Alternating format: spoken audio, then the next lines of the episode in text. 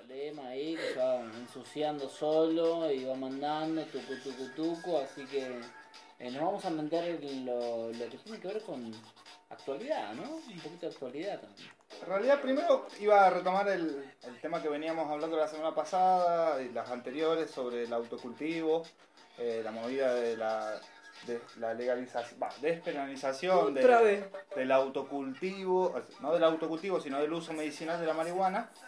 Este, y bueno, quería pasar unos audios que le pedí a un amigo que tengo conocido que él empezó a hacer aceite canábico como para de onda, digamos, él es cultivador y como que empezó a hacerlo por ver la necesidad de, de muchos conocidos de él que, que estaban en el mismo, en el mismo dilema de decir, no, está legalizado, pero no tenemos acceso aún así a la droga, o qué sé yo, sale muy cara, o si tenés una plantilla en tu casa te persiguen, encima tenés que saber utilizar, cómo hacerlo. Y bueno, quería contarles, pasarles un poquito lo que nos contaba Diego. Él, como les decía, hace bastante que toma esta movida como una cuestión más personal, sino no como una cuestión de hacer lucro, sino algo eh, particular de él para ver la onda que, que puede tirar. Y, y bueno, él tira un par de datas de lo que nos, que nos escuchó. Nos tira primero un saludito. Sí, escucha, Emma, antes, de- antes que eso, lo anda preparándolo, más que nada para la gente que está conectándose con el podcastero este que es número 8. En los anteriores estuvimos tratando Sí. varios temas al respecto, así que también pueden repasar los podcasteros anteriores, que también vienen de ahí de, de los siglos que venimos llevando, comunidades de intercambio, eh, barrios, y el tema de, de la legalización lo estamos tratando hace un par de bloques, que está buenísimo, hace un par de temas, así que... Se ve que la gente no- nos está respondiendo, yo lo medio como que lo mandé al frente ahí en el, en el Está programa bueno. anterior y él contestó porque le pareció que estaba bueno Está bueno. y que es interesante el debate porque abre nuevas aristas para discutir, así como abrió nuevas puertas, también abre nuevas interrogantes. ¿Y sí? Y bueno, vamos a escucharlo de Edito, a ver. Dale nomás. Buenas, buenas, gente de Podcast Cero. Un saludito a Diego, a Cura, a Ensucia, a todos los pibes. pibes. Eh, bueno, quería sumarme a hacer un aporte al espacio. em, por un lado, por el aceite de cannabis medicinal. Em, yo lo realizo de forma solidaria hace eh, más o menos 3 o 4 años.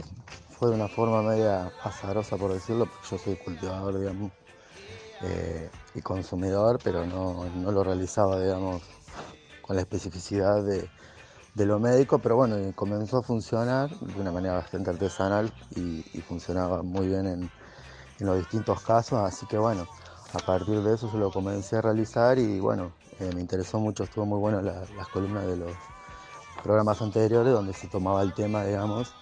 Eh, lo que sí, bueno, desde mi punto de vista no, no tenía acuerdo ¿no? con, con un posicionamiento que había más, más desde un punto de vista ¿no? de eh, poder ponerle, legalizar algunos aspectos, ¿no? El aspecto, por ejemplo, de que se puedan importar aceites o, que lo pueda elaborar el Estado, eh, que, sabemos que el Estado, dependiendo del gobierno que tenga, eh, va a hacer su política, pero siempre va a ser de, financiación y no de pensarlo por ahí desde, desde una perspectiva más solidaria y, y de, digamos, de, de poder ayudar en los casos en los cuales hay un montón de enfermedades ¿no? que son tratadas. Entonces, em,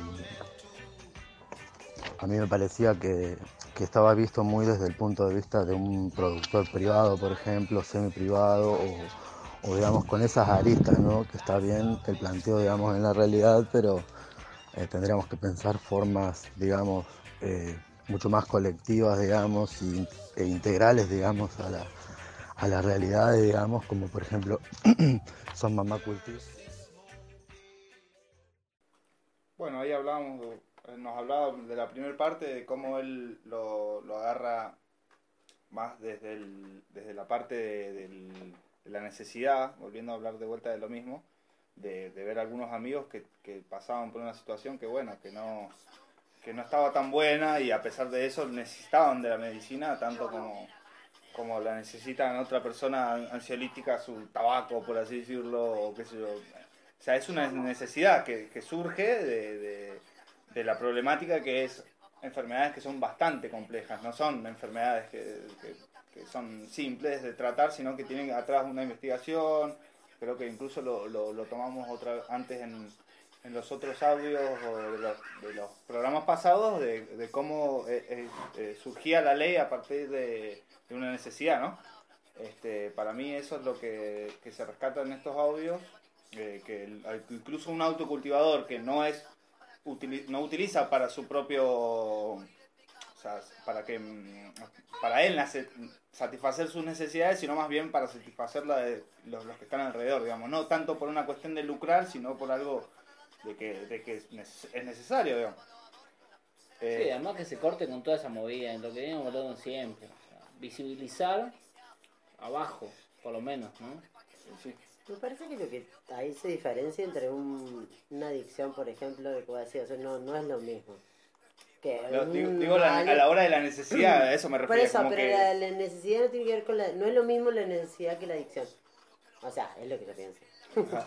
no, o sea, me parece que tiene que ver con la necesidad de buscar algo saludable y algo que te da la tierra.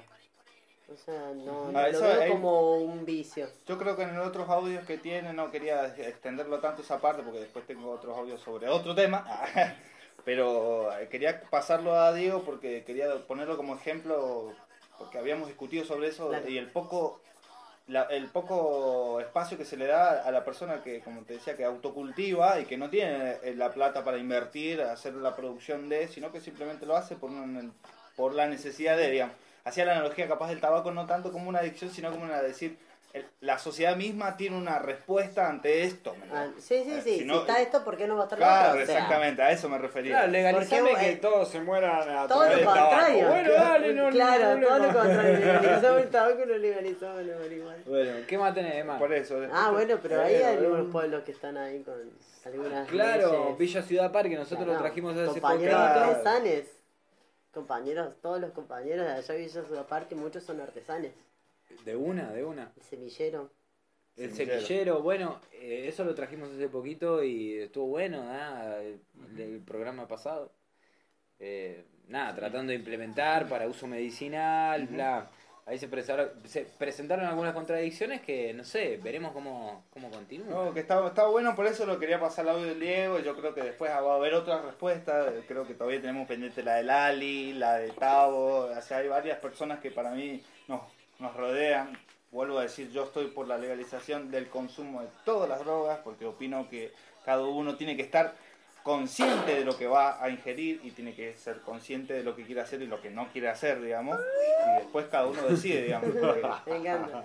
pero bueno, ese es otro debate, sino que ahora estamos tratando de debatir más sobre la cuestión de la necesidad de una respuesta con una medicina como alternativa como lo que es la, cannabis. Para mí eh, puede resolver un montón de interrogantes que con el cáncer, incluso con la leucemia, con un montón de, de cosas que se que, que- que es cuestión de invertir, digamos, es cuestión de meter cabeza, o sea, si vamos a meter cabeza para que ganen unos pocos o si vamos a meter cabeza para que la necesidad real que hay se satisfaga, digamos. Sí, Eh. como siempre decimos que, que es increíble que algunas cuestiones que parecen ser ancestrales, que digamos eh, consumos como el de la cannabis o las hojas de coca o el, cu- Claro. el cuidado por el monte nativo, un montón de cosas que parece que están ahí como que son un, y son que nos han acompañado durante miles de años como la Más bioconstrucción y que más de lo lo que, que tenemos como Estado y lo que tenemos como... más de lo que nos está historia. rigiendo como norma establecida de lo que hay que hacer hoy día, digamos, todas esas cuestiones eh, estaban ahí. Esa es. Bueno, o sea, te gana la maquinita de hacer moneda. Es que, es que ese ¿Eh? es el Bueno, peso del sistema en el que vivimos, digamos, y la a lo mismo. que lo trasciende, digamos. Vamos a transformarlo. ¿Cómo? Bueno, Eh, pero sí. ¿cómo solucionamos? ¿Cómo nos metemos Bueno, en este vamos a, sistema? seguir, vamos, a, ¿Cómo- vamos a seguir con el debate porque ahora voy a hablar sobre otro temita que hablamos antes, que nos contestó Fer, un saludo a la Fer Ames, que nos mandó un saludo, de Bueno. Carlos Paz, Bueno, ex candidata del Frente de Izquierda de los Trabajadores, eh, intendenta, digamos, candidata a intendenta en Carlos Paz en las últimas elecciones, pero además ella es docente y, y es trabajadora, digamos, y bueno, vamos a pasar lo que nos decía sobre la experiencia de Villa Parque justamente y sobre el- la discusión del, del, del poder, digamos. Vamos a Vale, escuchar eso. El primer el audio tema de la del poder, interesó el tema del poder, está ahí el tema del poder todo el tiempo. Ah, ¿lo vas a reventar o qué? ¿O Sí, te- o estoy, bajando, tratando de hacer Ah, una todo transición tranquila. No, a a andar. Hola amigos, ¿cómo están? Soy Fernanda de Carlos Paz. Les quería mandar un saludo y buena onda por el programa que vienen haciendo, que está muy bueno. Y de paso, ya que estamos, meter un bocadito por el debate que abrieron en el programa anterior sobre el poder. Y la verdad que tengo una experiencia y un punto de vista muy diferente al que expresó el señor Víctor. Bueno, entonces esta concepción del Estado, de que se puede dentro de él supuestamente ganar espacios para cambiarle el signo, o sea, que se pueda torcer lo que realmente es en el capitalismo, todas sus instancias, digamos, el Estado desde el nacional hasta el más local, eh, decía que es ser el garante de los intereses de una clase social que se apropia de la tierra, de las ganancias del trabajo ajeno, bueno, de todo, ¿no? Del espacio público. Bueno, esa concepción del Estado ha demostrado ser falsa. Ahí podemos dar varios ejemplos, eh, lo dejo para otra oportunidad que podamos seguir charlando. Ahora bien, yo con esto no pretendo decir y que se entienda eh, que de que entonces no se puede disputar el poder para dirigir, para planificar, para gobernar, en definitiva, que sea de una manera verdaderamente democrática, armonizando el bienestar humano con el de la naturaleza y las demás especies, cosa que veo imposible mientras gobierna el capital privado. Y bueno, entonces me quedé pensando en algo concreto, ¿no? Lo formulo como pregunta. ¿Qué tendríamos que ver con el poder los trabajadores? Por ejemplo, trabajadores docentes como yo, que trabajo en las escuelas.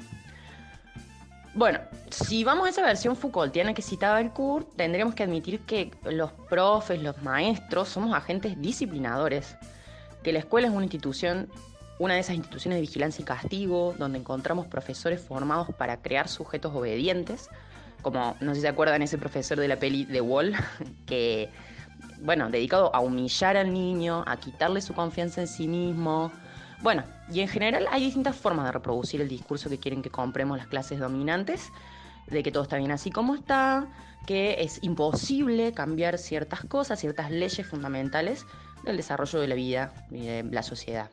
Y esto está en los manuales que hacen los ministerios, ojo, está todo adornado con cosas lindas y democráticas, pero el discurso oficial de la educación es ese, es de defensa de la sociedad tal cual es. Por ejemplo, que la tierra tiene dueños privados y que un país como el nuestro tiene que dedicarse a cultivar lo que ellos decidan porque el mercado compre. Mientras tanto hay hambre. Bueno, por poner un ejemplo.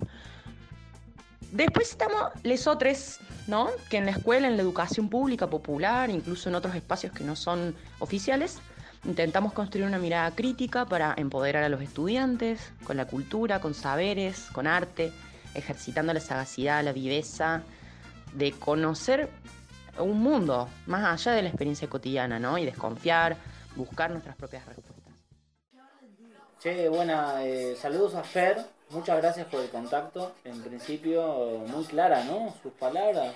¿Gustó? ¿Gustó? Y, Eh, está bueno, interpela, interpela Sí. varias cosas. y está oficialmente, ¿no? ¿Me permiten invitada al programa? sí, si sí. quiere alguna vez. Véngase al piso, señora, Sí, señorita. sí, venga a charlar acá, doña, siéntese, tome asiento, póngase el costado y vamos a charlar. Igual que Bárbara, Sí, sí, sí. en la negra, acá acompañándonos. Sí, bien ¿Qué te pareció la Gracias. Bueno, no sé si escuchaste el, el debate que tuvimos la semana pasada sobre el poder y, y una opinión de Víctor, pero estuvo muy bueno. Para mí son, son cuestiones que se debaten, para mí en una mesa como esta que, que tenemos acá entre los chicos. No sé qué opinan los chicos. Y que me, me falta tiempo para una devolución piola, digamos. Pero nada, tra- tra- estamos tratando de hacer esto medianamente corto. Pero bueno, nada, pone ahí eh, una especie de contraste con lo Ajá. que ella interpreta de lo que está sucediendo en Villa Ciudad Parque. Pero mm, es que eso no, digamos. O sea, está bueno, está bueno poder ahí pensar un poquito más la, la devolución. Sí, que estamos haciendo eh, repaso de mensajes del programa Claro, anterior. claro, también. esto, esto es un repasito. En realidad ya sabemos que la idea era hacer una breve reseña de Santiago Maldonado sobre el, el caso y lo que los tres años cómo Sí. dio la movilización, pero en realidad estamos pasando breves recortecitos de la FED que para mí están buenos, abren el debate. Yo no sé si la verdad toma eh, eh, puntualmente el tema de, de, del- de Villa Parque, sino más bien hace una visión general, digamos. O sea, no, no, no creo que esté personalificando. Pero eh, para mí lo desarrolla un poquito más en los audios. Negra. Para mí me parece que, que en realidad está hablando de algo que se multiplica y que pasa en todos lados. Y tiene que ver con el territorio. Ujú. Territorio no es solamente la tierra, lo que vos marcaste como un terreno, es todo.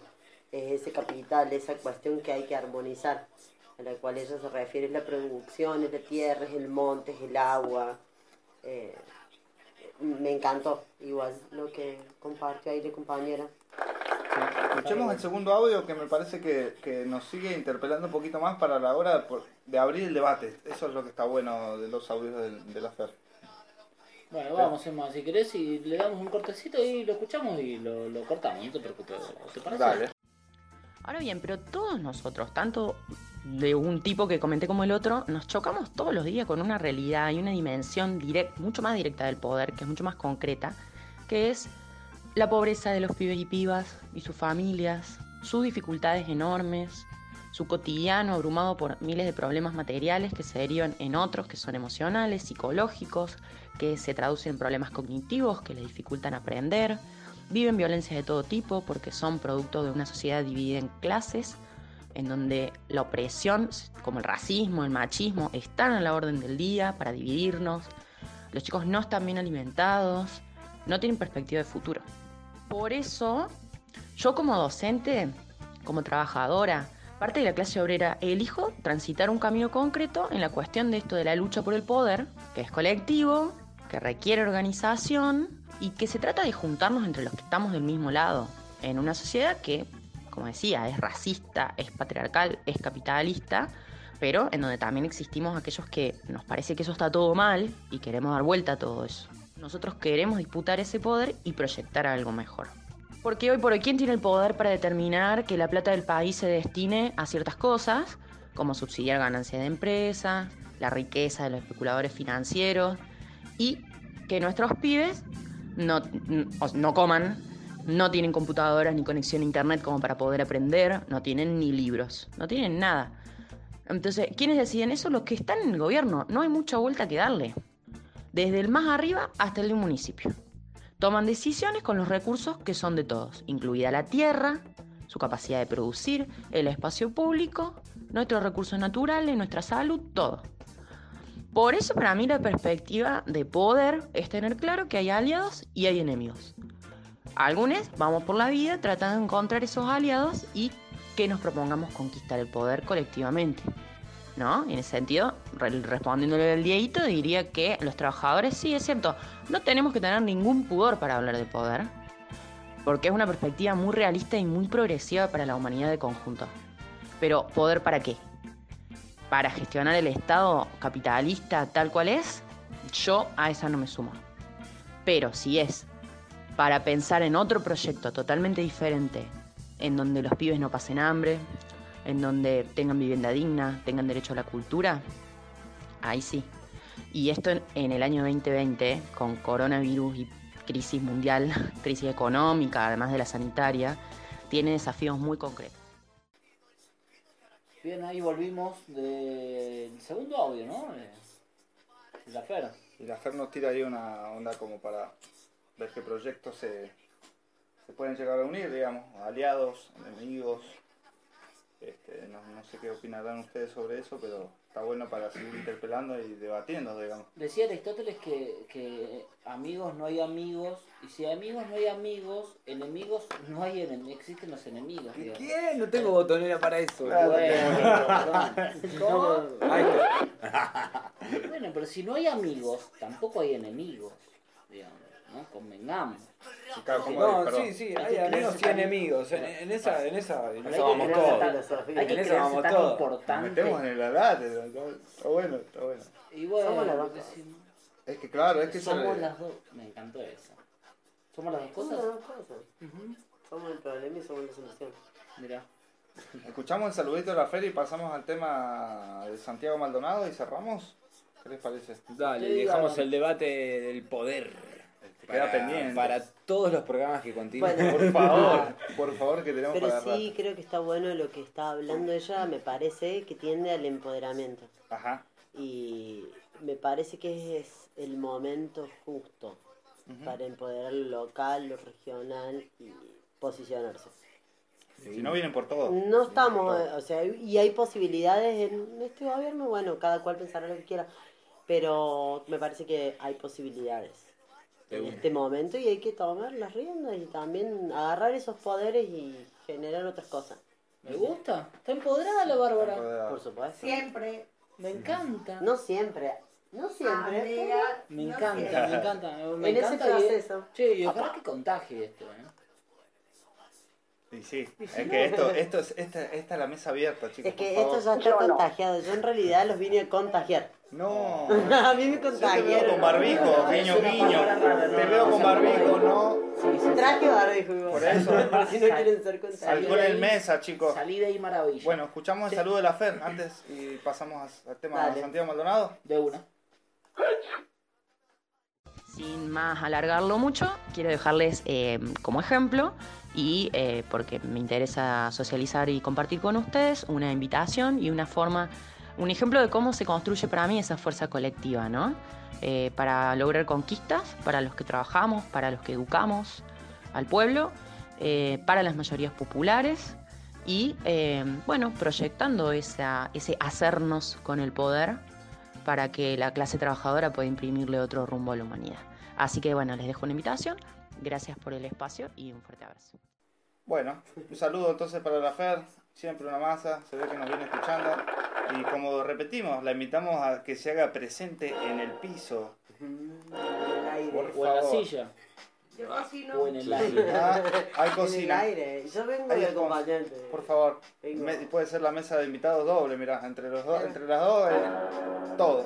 Che, Eh, la verdad que hoy eh, reventamos una mesa de distanciamiento gigante con gente, está buenísimo, Gracias por la aclaración. eso, es lindo.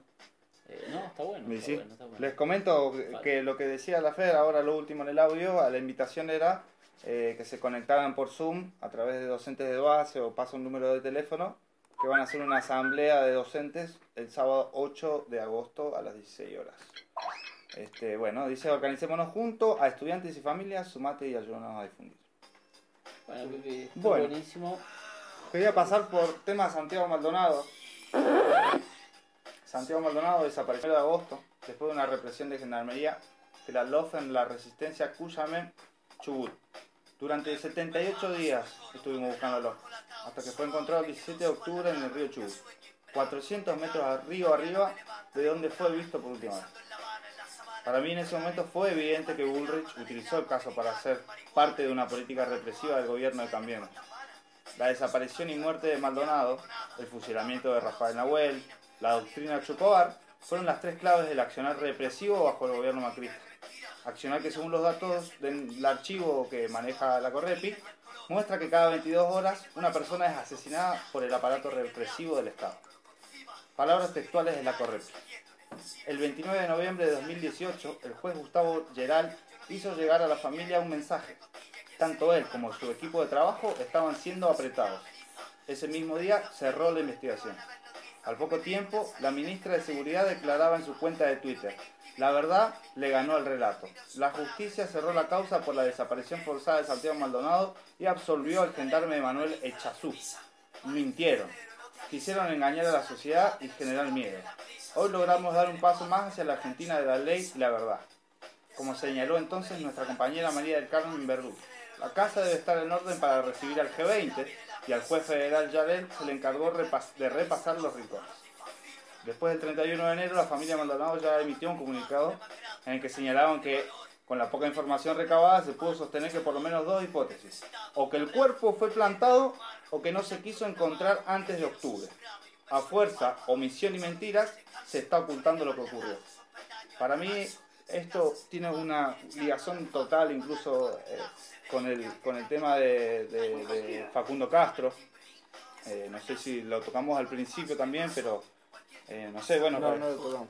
eh, creo que lo dijimos al principio, Ah, sí, sí, un tema de un, de un artefacto que dije yo mal nombrado, pero Ah, que sí, algo sí, personal, sí. digamos, Regalo. que se encontró algo personal que fue bueno. un objeto, aparición con vida. por favor. Che, Eva, perdón si me, me dejas que te interrumpa, para la gente que por ahí no sabe del tema, eh, estamos hablando de eh, una protesta, una manifestación que se estaba eh, haciendo eh, por un, un, digamos, un grupo, de la verdad que no era, no era mucha gente, digamos, eh, que están cuidando las tierras, que están tratando de proteger lo que son tierras ancestrales, nativas, ahí del lugar, mapuches. No creemos, me parece que si, si, hay que prestar un poquito de atención, nos damos cuenta que no, no, no, no estaban haciendo nada de, de, otro mundo. Y, y esta, esta represión llevó a manos de la gendarmería por orden de la gendarmería a un, a un despliegue y lo llevaron al río, hacía mucho frío, digamos, convengamos, visibilicemos lo que pasó, digamos, en ese sentido, y a partir de esto eh, desaparece Santiago Maldonado y nadie se puede hacer cargo, así que desde nuestro lado hablo, este es audio mío, soy Kurt, eh, la responsabilidad para mí es de la gendarmería en ese momento, es de Patricia Bullrich y todo el operativo y eh, bueno... Eh, es el presidente también. Y el presidente también. es, es, del Estado, digamos. En resumidas palabras, es del Estado, digamos. O sea, la, desaparición forzada de una persona en democracia, como que vos no puedes dar omisión de que el Estado tuvo algo que ver, digamos. Y no importa que sean tres o cuatro personas las que protestan yo no quiero meterme en la cuestión, porque está bueno lo que dice Curti, para pensar un poco más lo que pasó en el caso de, Santiago. en la tierra, y, lo que estaba defendiendo él, digamos. Eh, eh, eh, todo eso que representa significa, lo dijo también con Rafael Nahuel, lo dijo con, la doctrina Chocobar, era implementar una, una, una, cuestión de que la mano dura se venía dura. ¿Me, explico? Y bueno, ese mensaje tiene una resistencia, digamos. Y esa resistencia nos quieren dar otro mensaje que son la desaparición forzada de personas en democracia. Para mí eso es. Y es territorio. Y volvemos al mismo tema. Y es territorio, porque es por el agua, por la tierra, por las tierras ancestrales, porque acá también estamos peleando por el monte y las tierras ancestrales. Nosotros estamos en zona amarilla, en monte, monte, donde hubo un montón de cultura y no se expresa de esa manera, pero de repente te vienen a abrir unas calles de 12 metros, de repente te revientan el monte, vecino o estado. Claro. Y sigue siendo territorio. Bueno, eso, con eso yo quería cerrar, chicos. No sé si ustedes tienen algo para agregar sobre este tema en particular. Bueno, la reflexión del otro lado, ¿no? La reflexión del otro lado, siempre la, apertura para, para, pensarse y para reflexionar estos cosas, casos y cosas que son, la verdad, que te dejan ahí como ah, con una, una sensación Desaparecidos en democracia, ¿no? Bueno, yo igual me gustaría que pasáramos ahora, perdón. No, no, ahora, ahora viene A. Joe de Jimi Hendrix. Ah, Al final ponemos tu tema como te lo dije no, privado. No, no, no, no, ah. quiero que pase el, el, otro audio que está bastante. No, no, no, pero confía en mí. Ah, bueno. Que son un montón de otras cosas que, que también pasan durante esta pandemia y han pasado antes. Ajá. Digamos, entonces, no, sé, me gustaría que pusieran el audio de los perros. Vale. Y vas a ver que... Buenas tardes, buenas noches. Eh, yo soy Fernanda, artesana y trabajadora autogestiva del Frente de Artesanos y Artistas en Lucha de Córdoba, de la Unión de Artesanos Independientes de Córdoba, que somos artesanos de toda la provincia, permisionaria reciente del Paseo de las Artes y también formo parte de la agrupación de mujeres y diversidades o varias o ninguna, que también somos mujeres y trabajadoras autogestivas. Respecto a la pandemia y el oficio, eh, lo primero que, sentimos fue la limitación y la prohibición del uso del espacio público para la exposición y venta de nuestros trabajos eh, con el tiempo, bueno, pérdida de compañeras por violencia de género, incremento de casos de violencia de género por convivencia obligada con el agresor. La pandemia nos planteó desafíos personales y grupales nuevos, nos lleva a recorrer y crear otros mecanismos de organización, comunicación, consenso, convivencia en la diversidad, conocimiento de derechos humanos y laborales, también nos obligó a aprender a ayudar y a pedir ayuda desde el amor fraternal porque somos una gran familia en la cual, bueno, tenemos nuestras idas y vueltas, nuestros encuentros y desencuentros, pero bueno, siempre está esa red de, de personitas maravillosas que hacen que todo sea como más liviano de llevar. Y bueno, eso, básicamente, muchas gracias a, a Podcastero y a Bárbara por haberme invitado y por último, y para siempre exigir justicia por Santiago, que no nos olvidamos que el Estado es responsable, y justicia por Cecilia Basaldúa, asesinada en Capilla del Monte durante la pandemia. Ponle el aplausito. Ah, ponle el aplausito a la pibe la invitada, por favor. No hace falta en este momento, lo estamos haciendo con las propias manos. Otras aristas de todo lo que pasa y que pasando.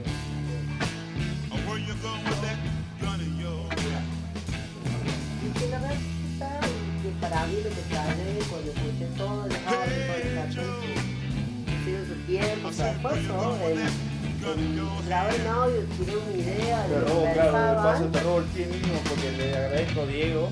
No le pasé todos los audios porque estamos corto el tiempo, Diego, pero la semana que viene o la otra, con ese tema. Y porque está bueno valorar cada uno en su momento, digamos, y darle el espacio que, que merece también, ¿no? Porque hay un montón de opiniones son trabajos que se vienen haciendo y hay que darle el espacio. Hay mucho, hay mucho, hay mucho para hablar. Les voy a robar el tema. Nos vamos, nos vamos al final de, de podcastero, ¿me parece? Les pongo el Pásame por el favor, audio. sí, Joe de Jimmy Hendrix, por yo Y a comer, chicos, y nos vamos. Eh, vamos, el casero ha sido largo esta semana. Vamos a escuchar una canción y al cierre después nos divertimos. Una buena oportunidad.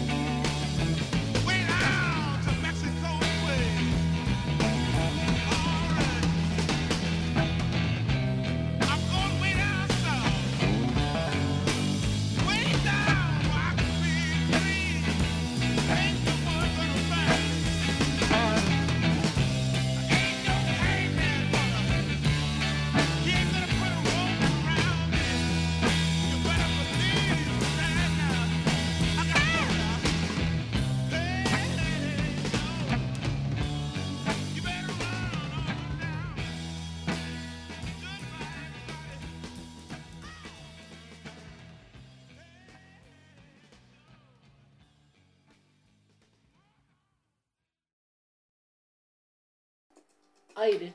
Aire, Paulita, gracias Bárbaro. por hacernos acordar que hay que grabar. Bueno, eso, ¿cómo estabas diciendo? No, pero sí. Ah, estabas comiendo. Che, aplaudamos por. Gracias, bien. Paula. Paola. Paola, Paula, siempre te digo Paula. Oh, ¿Por qué? Andrea. Andrea, Andrea. Paola Andrea. Paula Andrea. Bueno, entre que comemos y, Che, bueno, no. Eh, debatimos. buena, buena por eh, todos los debates, los audios, el audio final que quedó ahí.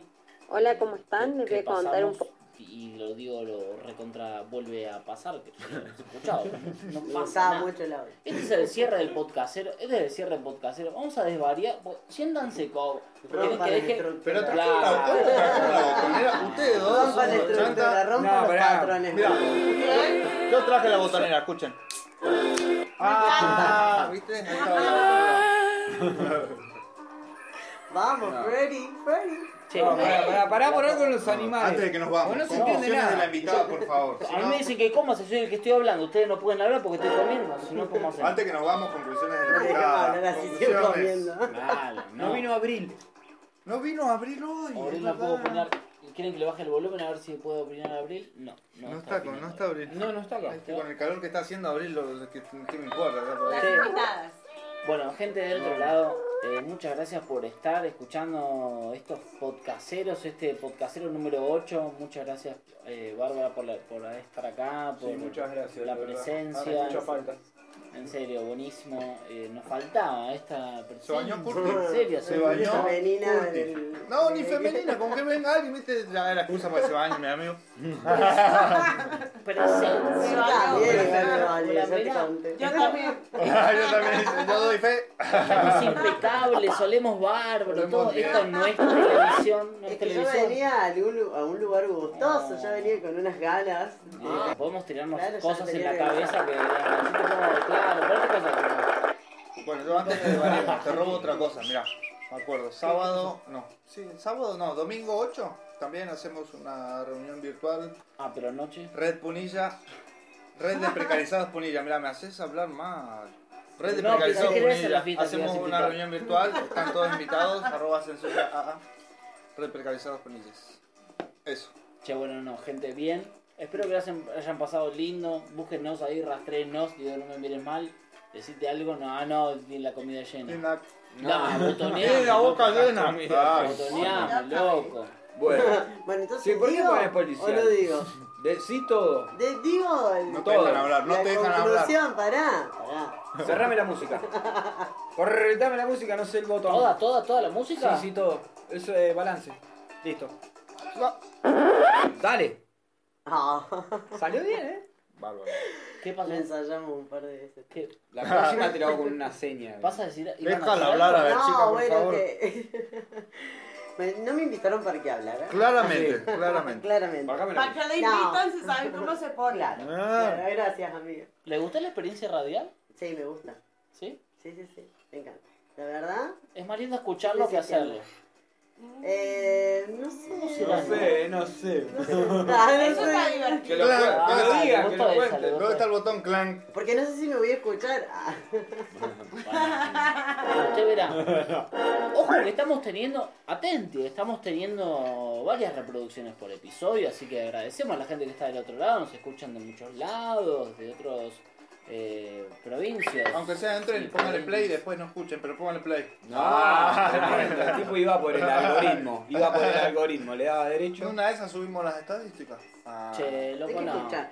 Yo creo que está, está re bueno y les agradezco que me hayan invitado, la verdad, porque es un programa que se hace acá en Tanti, con todo el contexto tantiano, donde hay un montón de personas que estamos así como haciendo otras cosas, pensando de otra manera, y creo que está bueno, así, y que se comuniquen distintas visiones.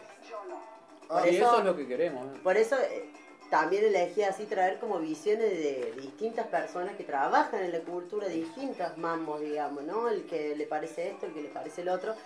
Porque una realidad, digamos, como que le dicen los actores, no solamente es lo que uno, sino que hay muchas. De Bueno, el otro día, el otro día, total, me, me hiciste acordar el otro día que hablábamos con esta- eh, los chicos de Radio Bodoque. Lo primero que salió ahí como fue eh, que uno empieza como a hacer radio, que estamos experimentando, y después en base a eso empiezan a saltar un montón de cosas que nos no, no esperábamos también, que van saliendo y que van siendo re interesantes y salen de otro lado y aparecen, aparecen, así que bueno, nos, nos, nos dejamos llevar. Y que Sí. son la realidad acá también. Y bueno, nada, eh, también un poquito quería hablar de la florcita. Eh, el último audio ahí que se escuchó es de Florencia Landriel, compañera artesana también, hace años que es artesana. Eh, ella está trabajando, digamos, en la organización a nivel nacional y provincial de los artesanos de Córdoba. Y está re bueno un poquito, ahí lo que cuenta ella, eh, de cómo también la pandemia generó la organización Sí. y que ahí me parece es que a donde como donde todo se encuentra, ¿no? Ajá. En la organización, ya sea barrial, ya sea comunal, ya sea municipio, o sea, donde sea que estés, digamos, pero en un sector. Y ahí empieza el intercambio, ahí empieza todo. ¿No? Y los artesanos, o sea, son uno más de todos los otros, digamos, porque a todos nos toca organizarnos. Sí. Sí, yo y vencer esas... Sí, las dificultades. brechas. De una, yo eh, incluso había empezado con esa hipótesis, digamos, en pandemia, me imaginé que, que sería como que tendría que generar lazos para, para sobrevivir. Y, me- y chupan el primer caso que, que- al que recurrí me pasó que no. Que, que nada, fue ahí cerca de Cosquín. Y después, digamos que en los otros lugares como que sí, como que reafirmándose por ahí más pasada la pandemia, como que al principio mucha falta de guita y después, bueno, como empezar a generar otra movida, eh, como que lo que vengo viendo es que sí, que la situación pandémica hace que, no sé, lo territorial tenga un peso que antes no tenía. Para mí la salida está por ahí. Está básicamente en lo territorial. Es lo local. La producción local, ya sea artesanal, de arte, de lo que sea, digamos. Producción de plantas, producción de tierra, Servicios. producción de servicio, pero que responda a lo local. Mm. Nos hace mirarnos en donde estamos.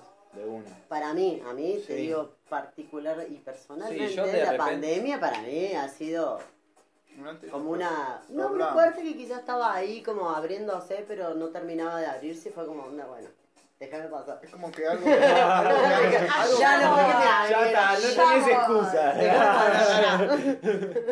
como que algo que antes estaba en segundo plano ahora pasa a primer plano. digamos. Entre una Y- necesidad que ya tenías, pero una necesidad que surge en el momento y a la vez, bueno, pones balanza y seguís siendo artesano, seguís siendo artista, seguís haciendo lo que querés, pero docente porque hacemos docencia no solamente en un aula.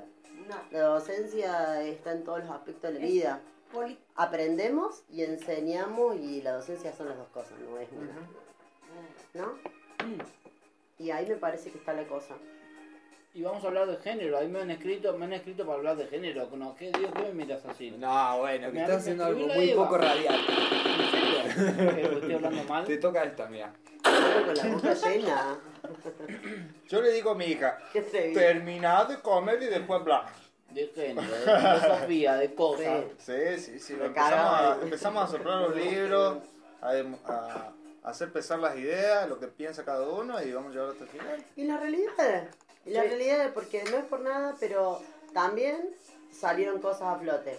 Esto que hablaba Fernanda, las mujeres en situación de violencia, encerradas con un violento, sin poder laburar, sin poder salir con los chicos, esto y lo otro. O sea, no creamos que le- el, el, el artesanato está exento de la violencia de género, que, o que la cultura está exenta de violencia de género, porque si bien es lo bohemio, es lo loco, es lo que rompe con las estructuras, está también plagado de violencia.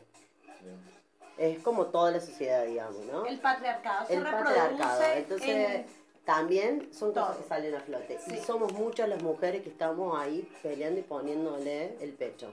Con niñas, sin padres, con padres, o sea, ahí. Entonces, eso también es algo que saltó y que se ve.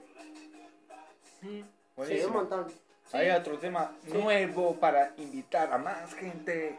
No, además para, de esto. para decirlo y para también hacer red y visibilizar, ¿no? Lo que siempre decimos, cosas Hay que, no, se, no se dicen, no, zonal. no- no se cuentan tanto, ¿no? En los medios tradicionales, no sé cómo serían. Y menos en los locales. modernos, locales, ni nada. Estas cuestiones, así que cualquier red que quieran hacer, consultas, Bárbara, los chicos acá, nosotros, lo que sea, lo que necesiten, de todos estos diversos temas que tratamos locales y Podcastero Radio Trajeron- en Instagram. ¿Trajeron la Eh, botonera o no, boludo? O Ah. tipo no me deja cerrar. Así yo Pero no. eh. Yo no. Así pasar a los chiquitos que me gustan a mí, Ah, dale. dale, ya está, está. Mirá que yo tengo más fuerte la botonera. Oh.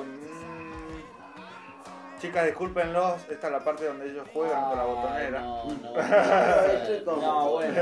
Como, aprovecha comer. Pero podemos Chau, ir chau, un lindo Chau. tema, ¿eh? ¿Con qué te vas, Kurt? ¿Eh? ¿Yo? Ahí está. ¿Cuál es el tema? Ah. A mí me gusta que pasen, primero que pasen yo te lo busco mientras, Believer. Belly Aver. Pará. Tantos bichos. Bueno, pero van pasando de a uno. Yo te dije que no pueden pasar. es como la, para la, voz animal, digamos, la voz, de. ¿Cómo sería? No sé qué sería todo eso. La fauna. Tráeme la fauna. Pará, trajiste bomberos, todo. Un calmita ahí lindo. A dejarlo yo cuando puedo, no te... a los dos los demás. Para el moro. Pero, ¿cómo zafaron la comida hoy, no? Yo, que cocino bastante seguido, amigo. Sí que soy regreso. ¿Cómo?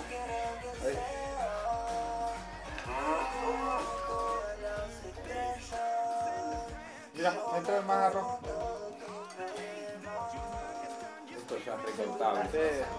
Mm. Sí, ya, ya, se acabó. La fritanga. ¿Y el tema que pidió ella? ¿Qué?